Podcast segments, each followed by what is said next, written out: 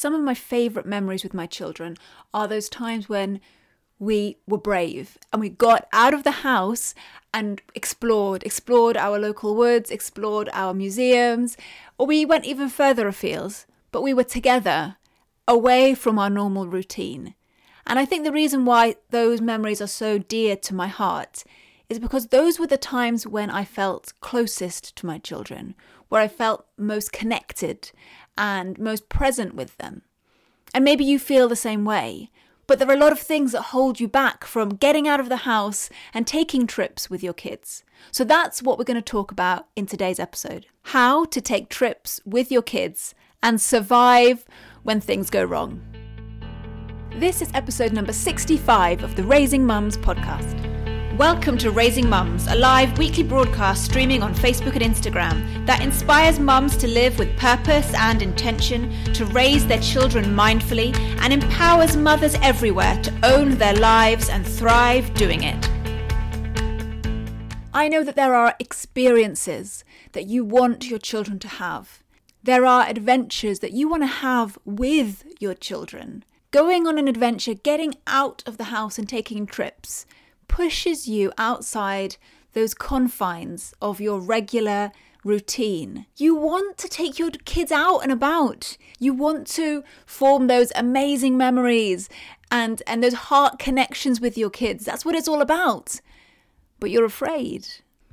I know that you listening to this right now, you can think of something, some trip you want to take with your kids. You can think right now of an experience that you would love to do with them but you're hesitant.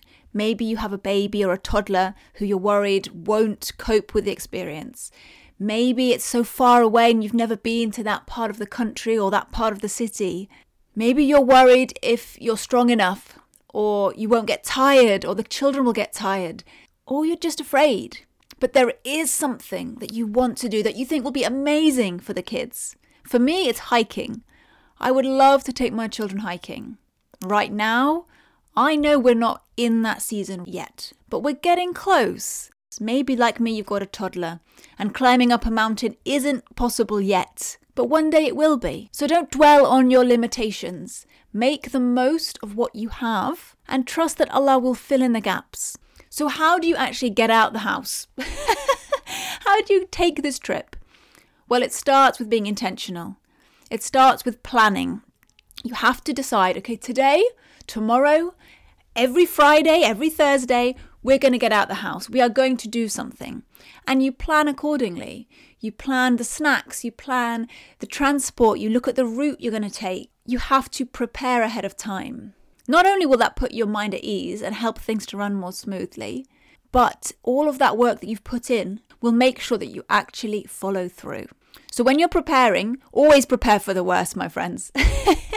prepare for the worst. Pack snacks and then pack some more snacks. And then probably put a few more in as well after that. Pack plenty to drink. Pack a first aid kit. Pack spare clothes. Everybody's bag will look different when they take a trip with their kids, depending on the age of the children and the sort of scraps that they usually get into. So plan ahead. Maybe you might want to take some colouring books or some kind of activity for them to do in the car. And don't forget baby wipes or wet wipes. Don't forget to take a bag for rubbish. If, like me, you have a child who likes to collect things wherever they are, make sure you have an extra Ziploc bag for him or her to put his treasures in when you go around.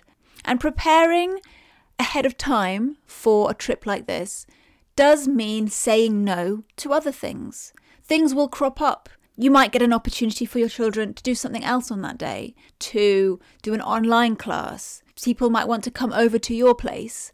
And so you have to be prepared to say no in those situations if you want to honour the trips that you are planning with your children. When you go out with your kids, when you go out with your kids, expect something to go wrong.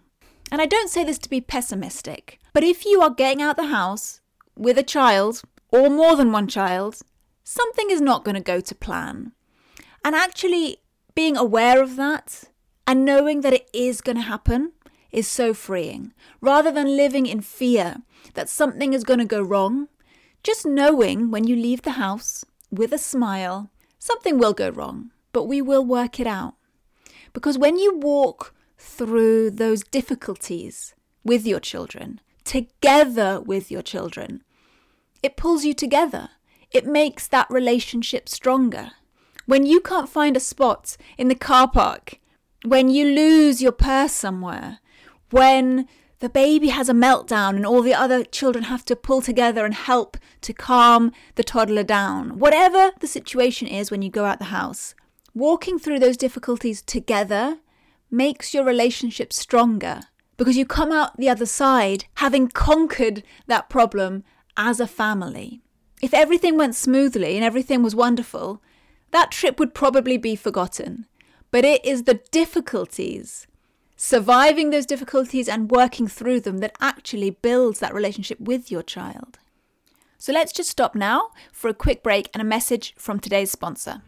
This episode is being sponsored by Miraj Stories. Miraj Stories is an Islamic app for Muslim children. It includes Islamic audiobooks, it includes some Islamic cartoons, which my children love, interactive children's stories, and lots of educational games. And what I really appreciate, and what I know you will appreciate too, is that there are no adverts. Alhamdulillah. And now Miraj Stories have very kindly offered and offered you listeners an exclusive discount. So if you'd like to claim your discount, just go to ourmuslimhomeschool.com forward slash miraj and that will get you up to 30% off.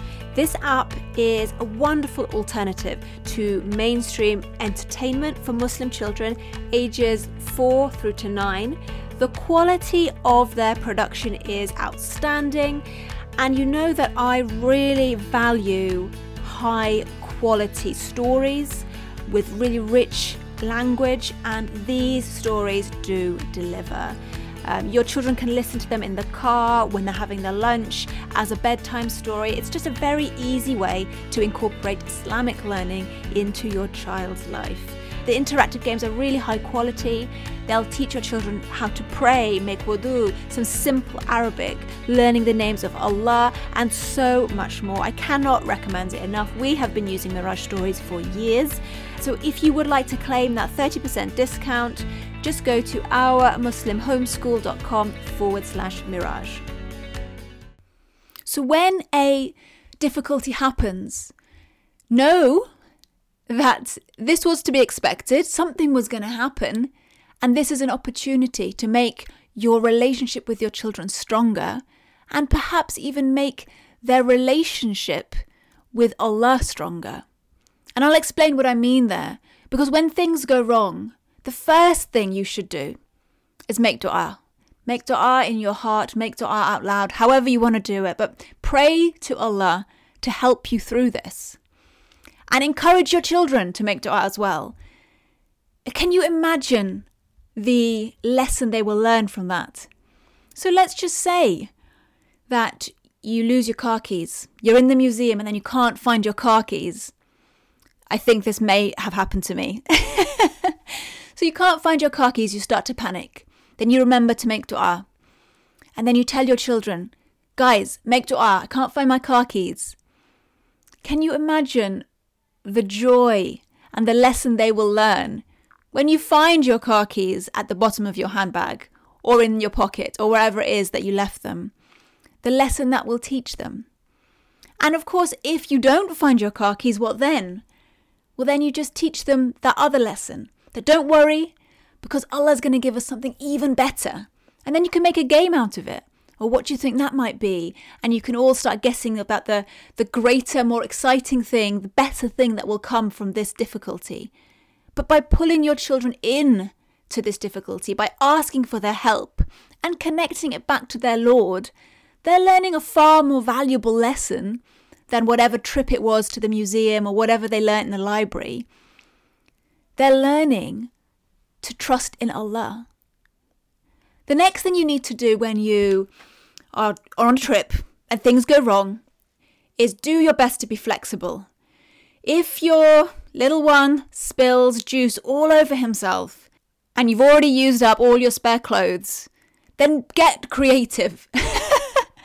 turn something else inside out or or just zip up his coat extra high or just make do with what you have. Be flexible. It's not ideal, but in the moment do what you can to be flexible and laugh and smile about it. Something that can really help when things don't go well for you and your children when you're out and about is to recall stories that you have taught them about people of the past who faced adversity, whether that is prophets from the Quran, peace be upon them all, or the Sahaba, may Allah be pleased with them, or you know, anybody from history who has faced an adversity. Recalling those stories puts whatever trouble you're having in the moment in perspective. It's so valuable to the children. It can start a beautiful lesson because those difficulties you're facing on your trip, they're happening for a reason. And you can make it what you want. You can make it mean very little at all. It's just a difficulty, a struggle that we're having to deal with. Isn't this annoying? Or you can elevate this and use this as an opportunity to remember the great people of the past and how they faced difficulties. And likewise, this is an opportunity to recall scripture, to recall Quran, to recall sayings of the Prophet, peace be upon him. There are so many verses in the Quran that you could call upon, that you could refer to in a difficulty.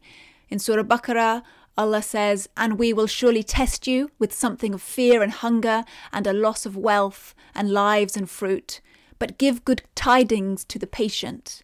Um, there is, whoever relies upon Allah, then He is sufficient for him. There's the dua of Prophet Yunus, peace be upon him. There are many du'as as well, prophetic du'as that you can, your children can memorize in English or in Arabic and can be recalled in those moments when you're facing a difficulty, where you need Allah's help.